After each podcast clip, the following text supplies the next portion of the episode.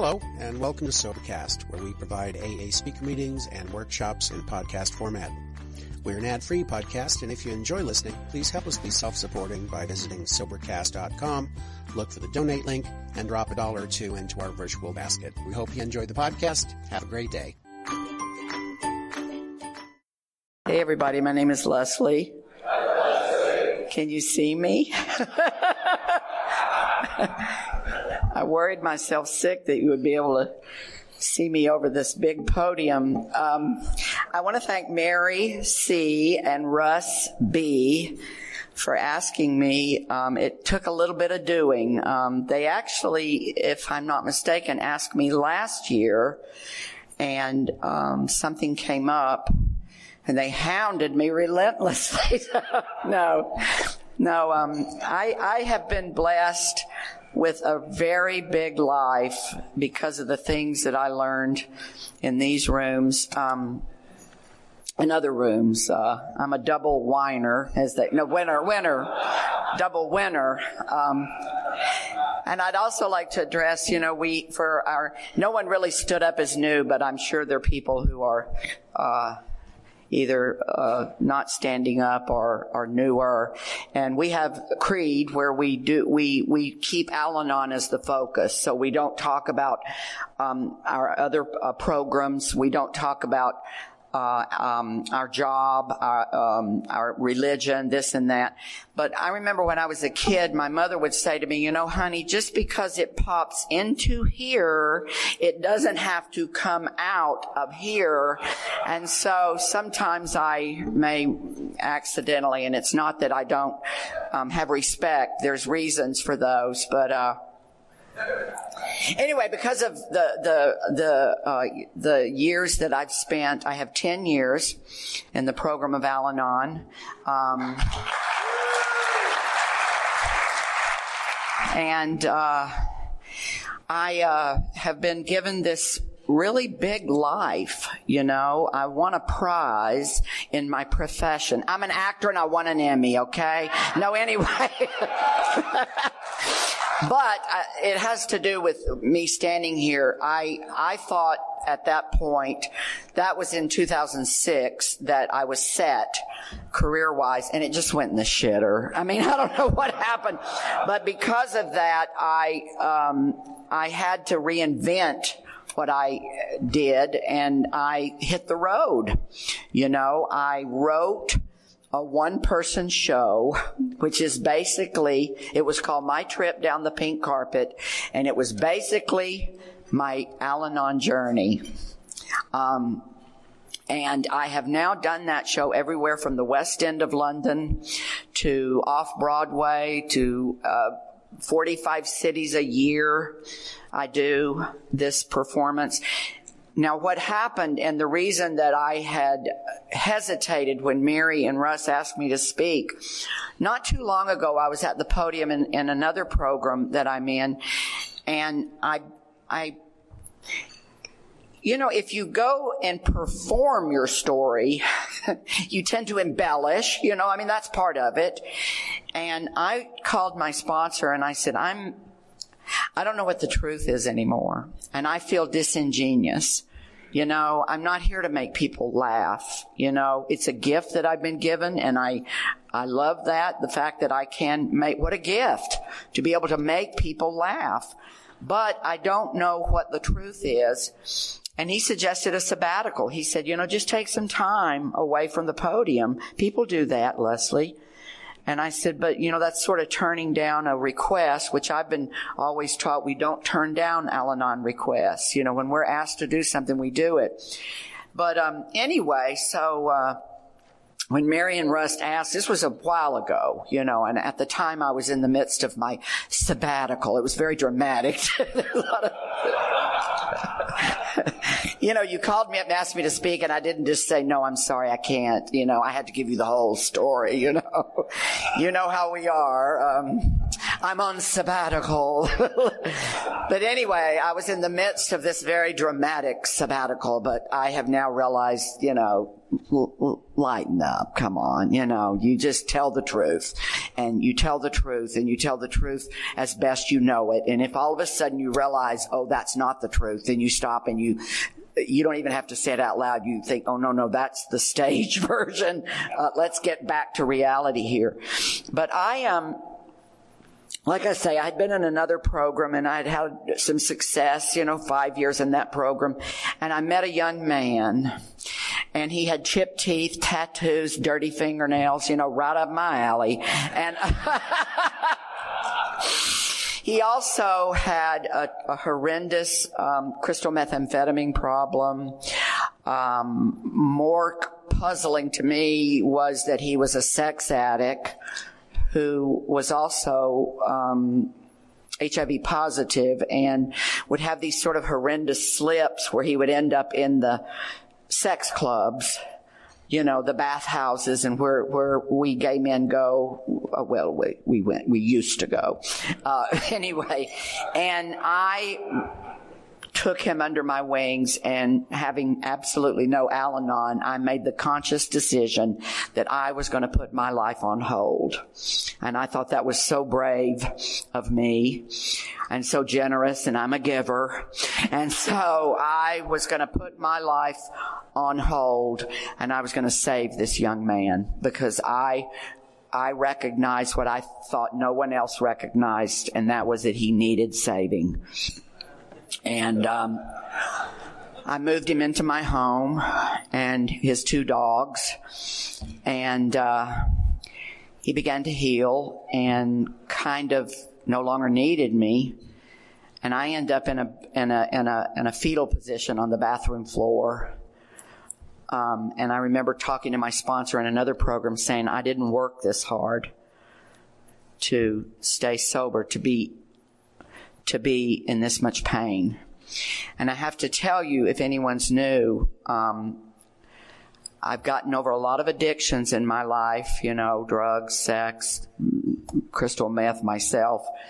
Being, getting over an addiction to another human being is the hardest thing I have ever been through in my life. And anyone who's in the throes of that right now, and it's an addiction, you know, I talked to my sponsor on the other program and I loved what he said. He said, This program has taught you to live without. And now I'm going to send you somewhere to learn to live within. And so I went to my first uh, Al Anon meeting, and if you're new, we recommend six because it takes a while to hear the language. If you're coming from any other re- recovery program, you have to also realize that this is a different program. First of all, I had been in this other program where they had said, take the focus off yourself and put it on others. Why are you so selfish? And then I come in here and you say, take the focus off others and put it on yourself. And I'm thinking, where the F is my focus supposed to be? and um, my my my struggle early on with Al-Anon, and if you're new, is just trying to figure out what this program is. When I hear someone say, "My mother was an untreated Al-Anon," well, what? What does that mean? Um, is it a disease of loneliness? Is it a disease of, of, of codependency? Is it, you know, that we're messed up because our parents drank? I, the first thing I heard when I thought, okay, I kind of get it. Someone said from the podium, if you are trying to figure out the behavior of another person, especially if that person is in the throes of addiction, and I love the fact that I hear in my other program, alcoholism, I see it as a matter of semantics. Alcoholism is the disease. You know, it can manifest itself with a, an addiction to drugs, to sex, to work, to But my current struggle is internet porn, but we won't go down that road. Um, you know, it's just, it's, it's a, it's a, it's a disease of more. And if you are trying to figure out someone that is dear to you, their behavior, there can be no healing. Now this can also include their behavior years ago. You know, if my parents loved me, then why did they behave thusly? If you are trying to figure that out, there can be no healing. That is our surrender in these rooms. Is where we just finally say, I cannot, people, I am, I am powerless over people, places, and things. And the only thing that I can change is my reaction to. Now, this young man that I was so obsessed with um, would end up, I don't know if he had slips, I, I don't know what, but he would disappear. And I was, you know, cruising parking lots of sex clubs looking for his truck. What did I think I was going to do? Like go in there and pull him out of the orgy? You know, I mean, what did I think I was going to do? I had a key made to his apartment. For what? Well, you know, you never know. You got to check. Um, I, I, I, you know, I, I would get off the exit at Cahuenga, and I, I, was well. We didn't even call it then. I, I'm a stalker. I'm a stalker. I stalked. We didn't hear about it as much back then as you do now, but I stalked this young man to the point of where he would sit me down and say, "This has got to stop, honey. You know, you've got me on some pedestal." And I'm not all that. Now, what was interesting, I got into Al Anon and I got, I thought I'll use the same sponsor. No, no, no, no, no, no, no, no, no, no. And I got a sponsor named Bill and he uses his name. So I'm not, I haven't, I haven't heard from him in years. Bill my first sponsor. And uh, he had gone through something very similar, only his young man had put a gun to his head in the living room and blown his brains out. And so I was told to talk to Bill about this. And Bill sat me down and said, okay, honey, these are the rules. You're lucky in that there's many of us. I love the fact that in Al Anon, they didn't tell me get rid of him. You know, there's many people in Al-Anon, you hear it about all the time, that stuck by the alcoholic for years and are with the alcoholic today.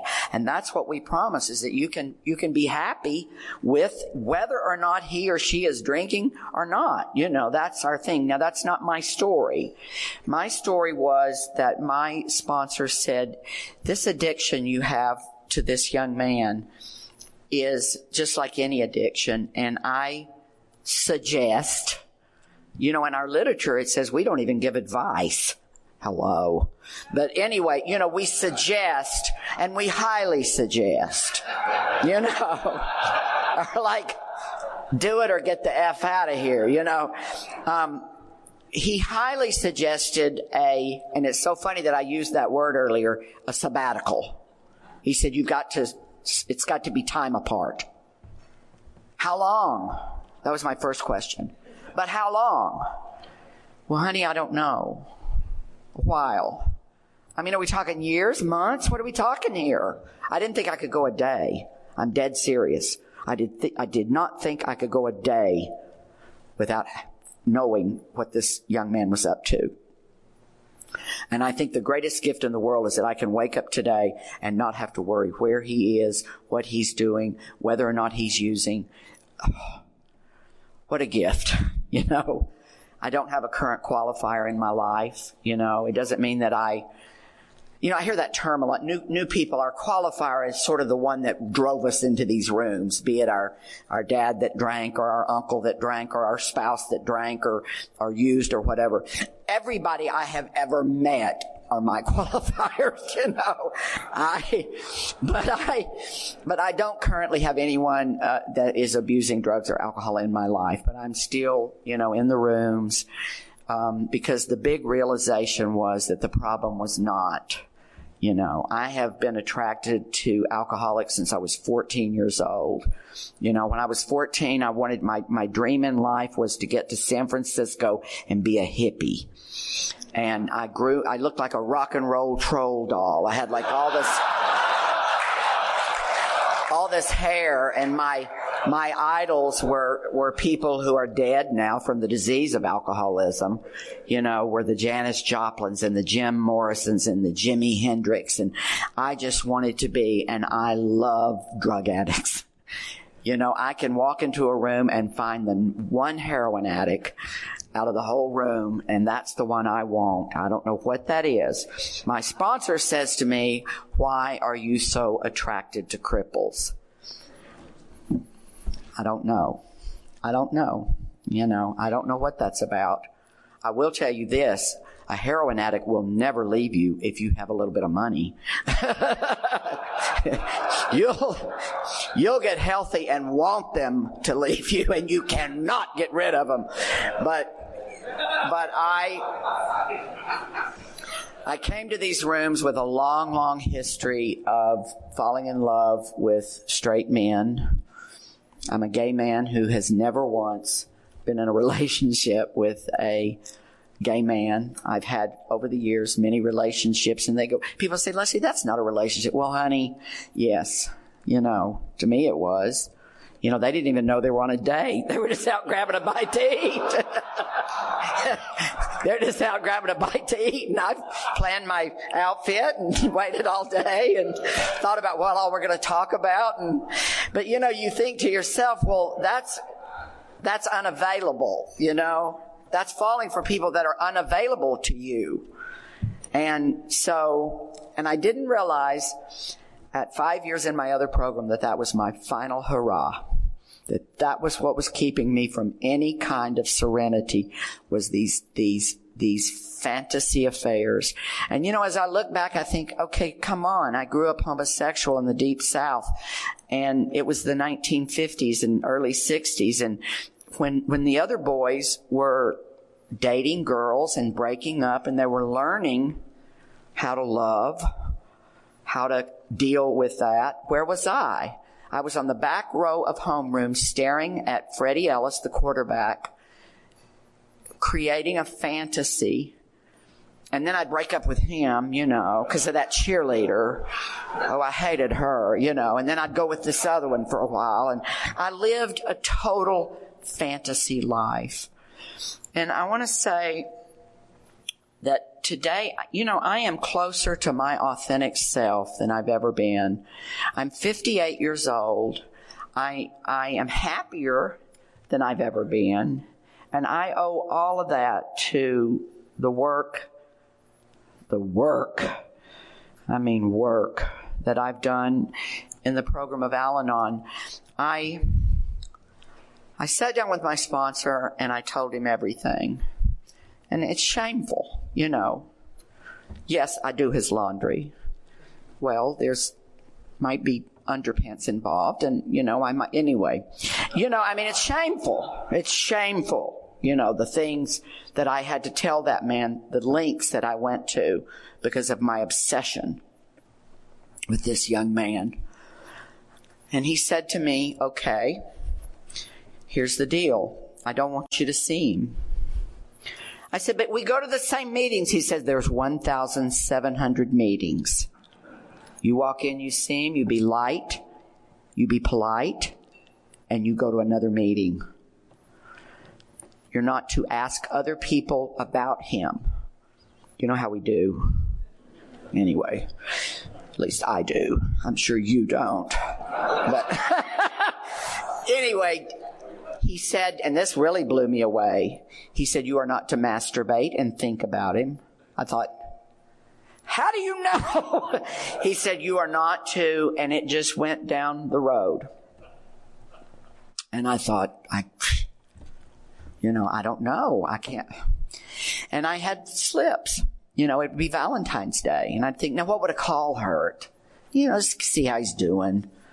You know, la, la, la. And then it would all come back because num- he would either not return my call, which sent me into a spin, or he would call me, and everything he said was subject to um, my dissection. Well, he really said this, but I bet he meant this. And what if he blah, blah, blah, and la, la, la. It was ridiculous, you know? And there was one thing that I held on to. Bill LaValle, my sponsor, said to me, I will make you two promises, Leslie, if you'll do what I ask you to do. Number one, I can promise you that the day will arrive when you will call me and say, you know what, honey? He ain't all that. Come on. I mean, he's doing the best he can with the light he has to see with. He's a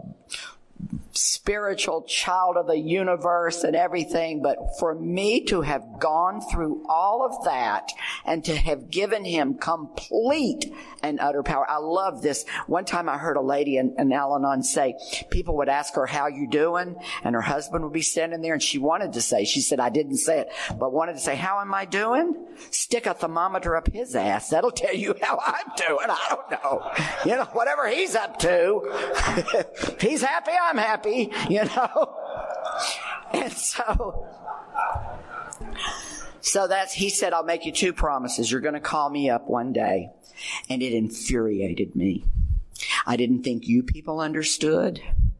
I didn't think anybody understood the depths that I loved this boy. I even went one time. He said to me, you need to go to a therapist and I have a good one. And he sent me to his therapist. And all I did was pick her brain about him.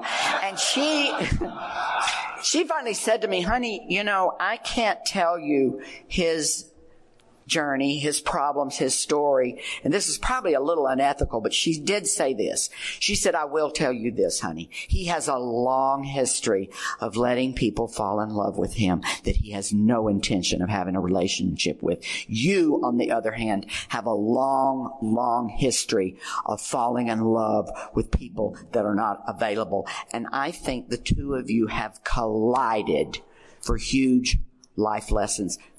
Here's where my brain went on the way home. Books will be written about our love. You know? we have collided.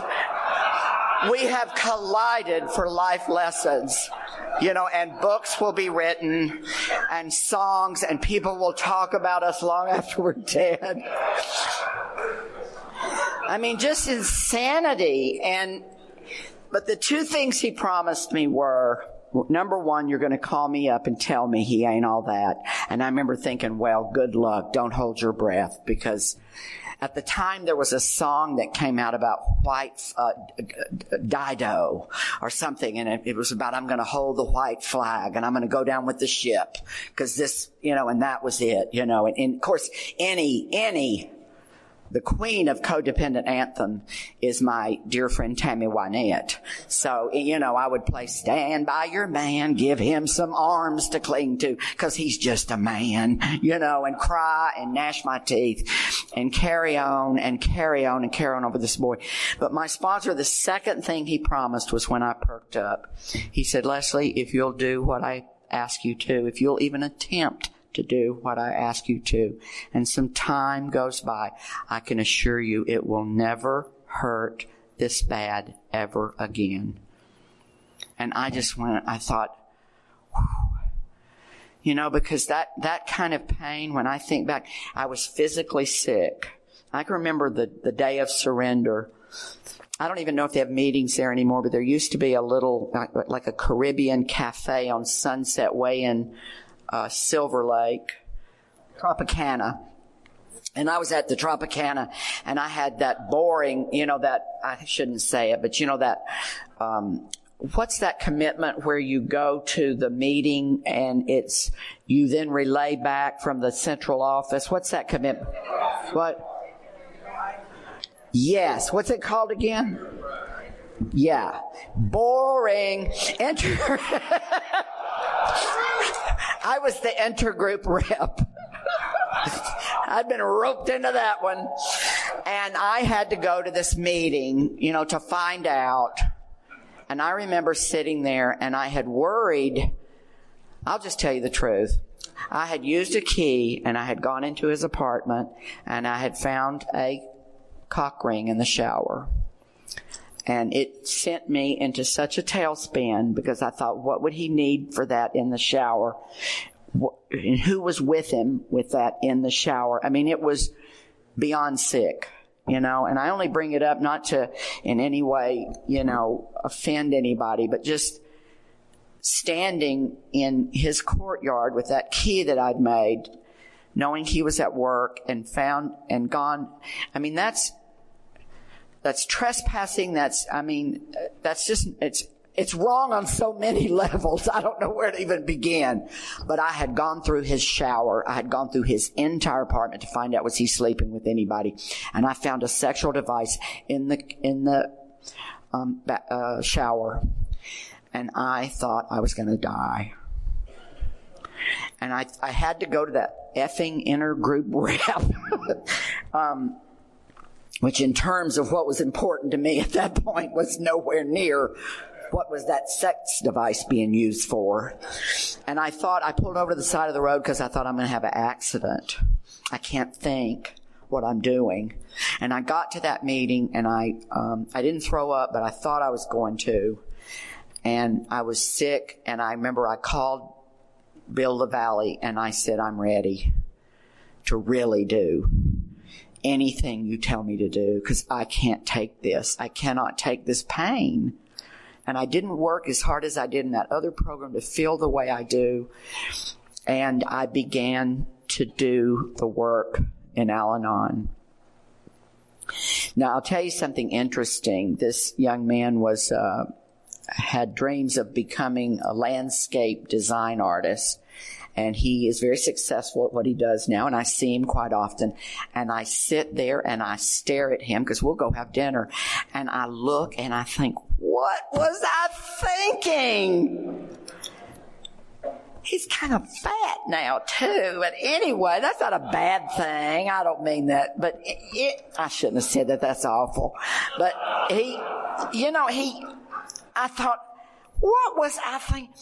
And he had promised me that he was going to build me a garden, you know, when he got successful. Well, that never happened during our. So 10 years later, I get this, um, apartment that kind of looks up on the Hollywood sign and has a huge balcony. And I thought, I need a little garden out here. And I called him up and I said, about that garden. about that garden you promised me trucks showed up the next day with kumquat trees, Meyer lemon trees. I got my garden and all I could think about was what that would have meant to me. I mean, it's a beautiful garden now, but what that would have meant to me when I was, you know, going through his shower, finding sex devices. But when, when, when Bill said to me, it will never ever hurt the way it does. I, I find it interesting now that um, stove, hot, ouch. Stove, hot, ouch.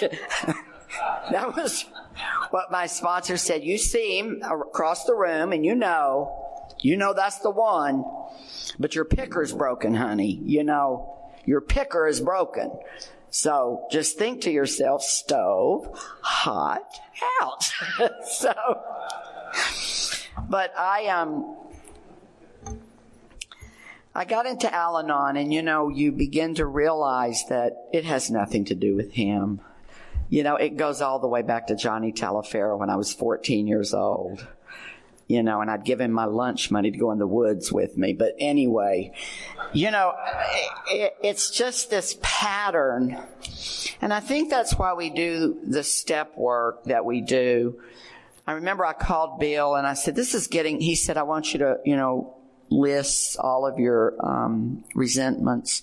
For our new friends, we, we, we used the 12 steps that were, um, uh, came about from the AA program, which came about from the Oxford group, which was a Christian group. And the founder of Alcoholics Anonymous had the wherewithal to realize um, there were going to be a lot of people that weren't of the Christian faith. And so he came up with God of our own understanding, which, you know, I, tell, I have to tell you what Al Anon reminded me of Sunday school. You know, I walked in and I, I looked around and I thought, so it's come to this, you know. And I heard if you're new, it's so funny. Um, I had a new friend that went with me the other day and said they whine a lot in this room. And I thought, you know, I heard that when I was new. It sounded like whining to me. You know, but you find meetings, uh, there's, we're so lucky that it's Southern California, you know, and there's a wealth of meetings. I cannot imagine. As I said, I travel quite a bit, so I go to meetings out of town where it's the same seven people. Sometimes every single night or one night a week. I think I'd kill myself if I had to listen to you every week. But, uh, but I came in and I, like I said earlier, I couldn't find the definition of what this was. You know,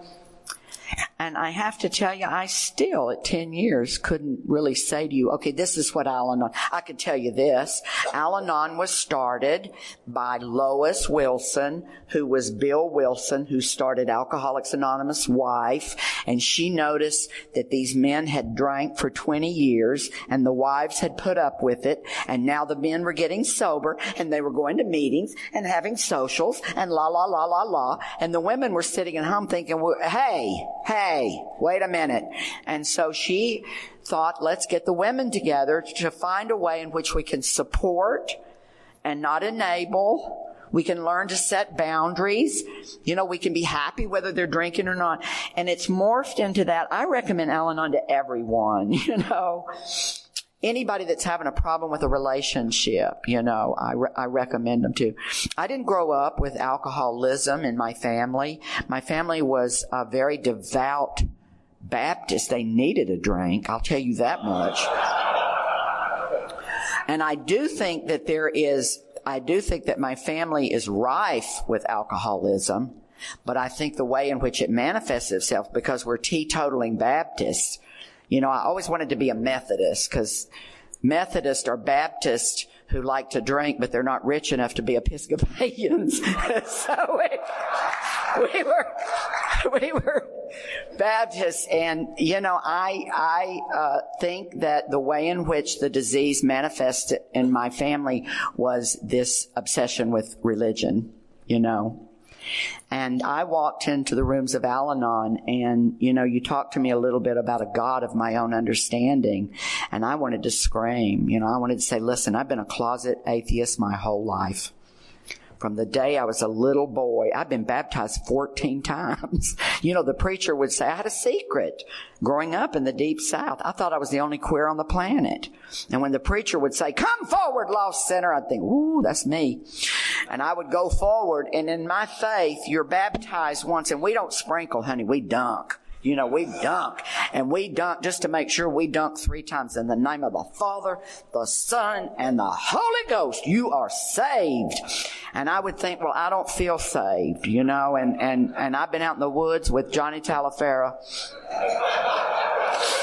And I'm scared of that lake of fire. I was scared to death of that lake of fire. And so that's been one of my really big struggles in Al Anon is that kind of finding this sort of belief in a God of my own understanding. I had a wonderful lady named Miss Jane Gray who we buried who was in both programs, and uh, we buried her this last year. And she was one of these old, old broads, you know, they've just been around, and you can't charm them. See, that's what I found out, you know. They couldn't give a shit that you once guest starred on Murphy Brown, you know. Sit down and shut up. but you have to understand that I'm a little special here. But Miss Jane Gray said to me, um, she said, listen, honey, this whole God thing. She said, why don't you just get a bar of soap and write on your mirror help?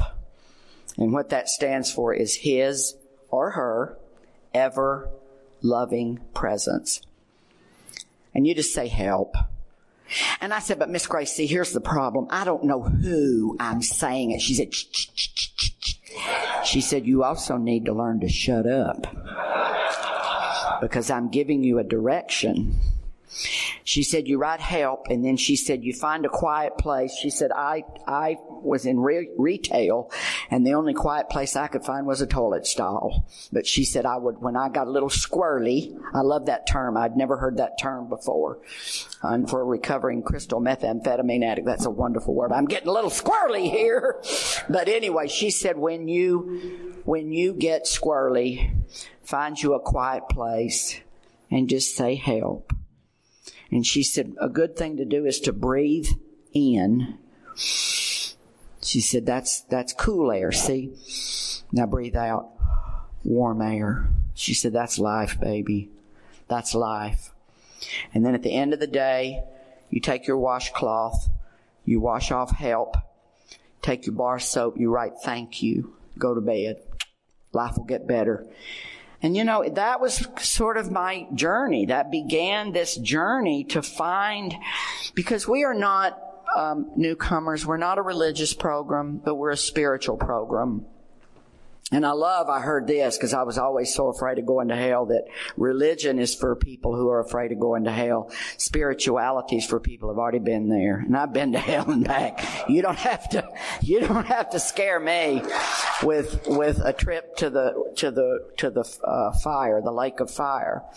But I, that worked for me for a really long time. That help, thank you. And then it didn't work. And I think the wonderful part about the program of Al-Anon is that our, our, our concept of a power greater than ourselves can grow and change as we grow and change. Now I've had many arguments where people say, you know, well, God either is or isn't, and la la la. Well, that's not my journey. You know, that's not my journey.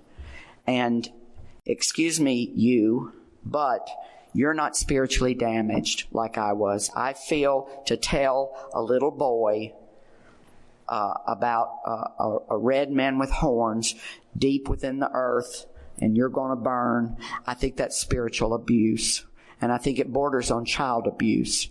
And, you know, so maybe my journey is not your journey. So my journey is I hear people around the rooms of Al Anon so many times say, you know, I didn't grow up with any religion.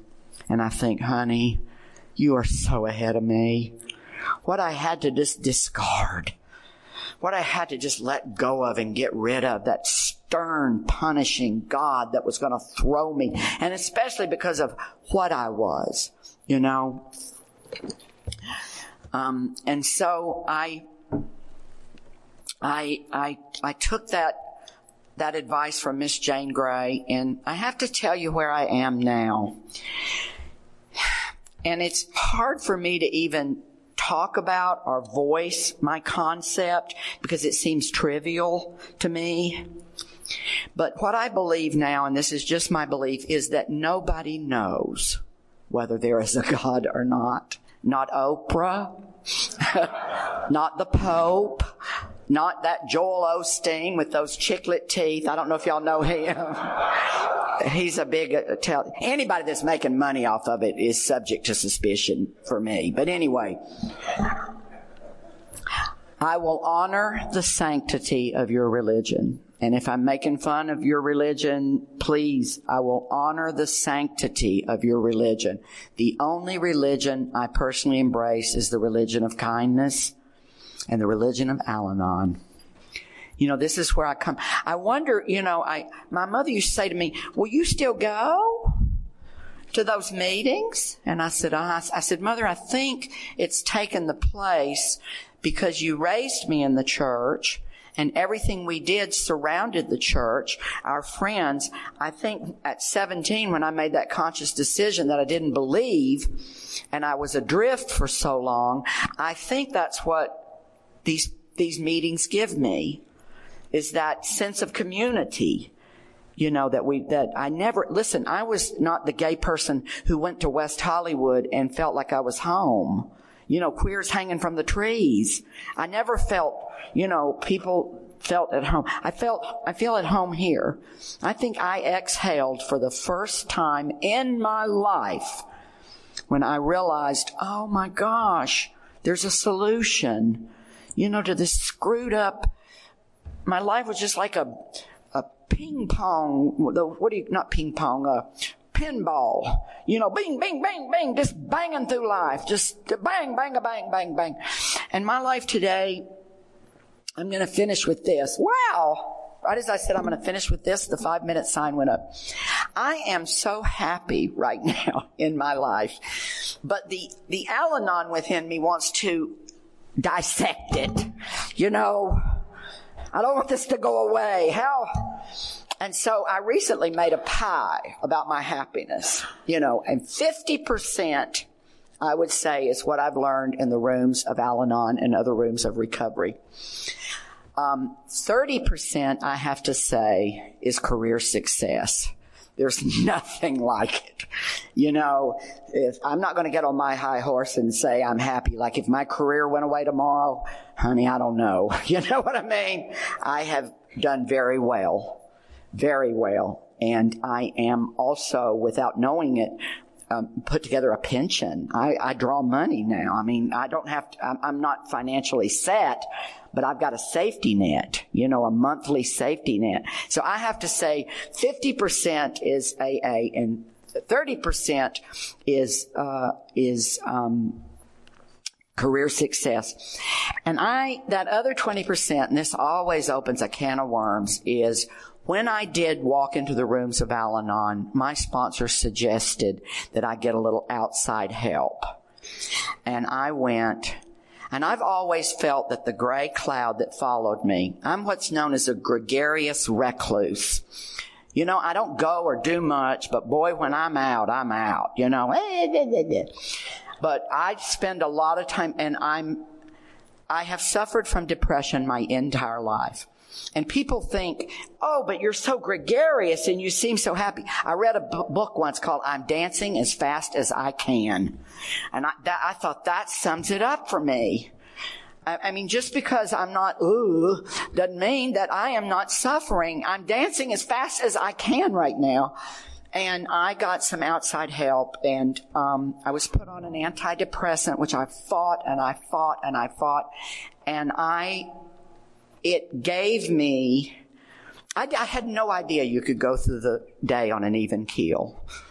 My life has just always been mood swings, violent mood swings. Now, you have to include talk therapy. They always tell you that when you get any kind of help. Hey, there's no better talk therapy than a meeting of Al Anon, let me tell you, whether you're talking or not. And so yes, I get lots of talk therapy diet and exercise. People don't talk enough about that. I'm violently hypoglycemic. You know, I'll be very mean one day and think, why are you not working a good program? Because you had a piece of cake last night. And you know, on those days that you have had that piece of cake that you weren't supposed to have, then you should not, and this is, came from my sponsor, you know, you should not lay your shit on somebody else because you had a piece of cake and you shouldn't make any major decisions today because you had a piece of cake. And, but for it to get down to that specific, you know, that, what do I need for happiness? Well, whether I need career success or not, I'm going to keep at it. You know, I'm going to try to eat right. I'm going to try to, I swim 10 laps a day. I can do the butterfly. People marvel, at this little old white-headed man. I do the butterfly. I was on the swim team when I was a kid. It's the only sport I've ever done, ever. and I can do the butterfly. And I'll do 10 laps a day, seven days a week. And I, you know, and all of that has, has, has brought about a pretty, I, I, I'll finish with this. My mother, when I was a kid, rode me relentlessly because of my manners. She wasn't like that with my sisters, and I don't know why. But I am 58 years old and I still ask to be excused from my mother's dinner table. If I am sitting here and a woman approaches the table, I get a kick right under the table because one stands up when a woman approaches the table. And it took a long time for me to realize, you know what? That was a lot of work on her part, but I'm a pretty good human being. You know, I'm, I'm mannered. I, I, uh, anyway, I'm a good human being, and and I hope that anything I said resonated. And if I broke some Al-Anon traditions, I apologize.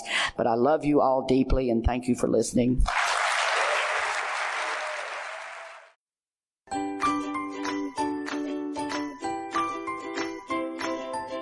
Thanks for listening. I hope you enjoyed the podcast. Sobercast is ad free, and we'd like your help in order to keep it that way.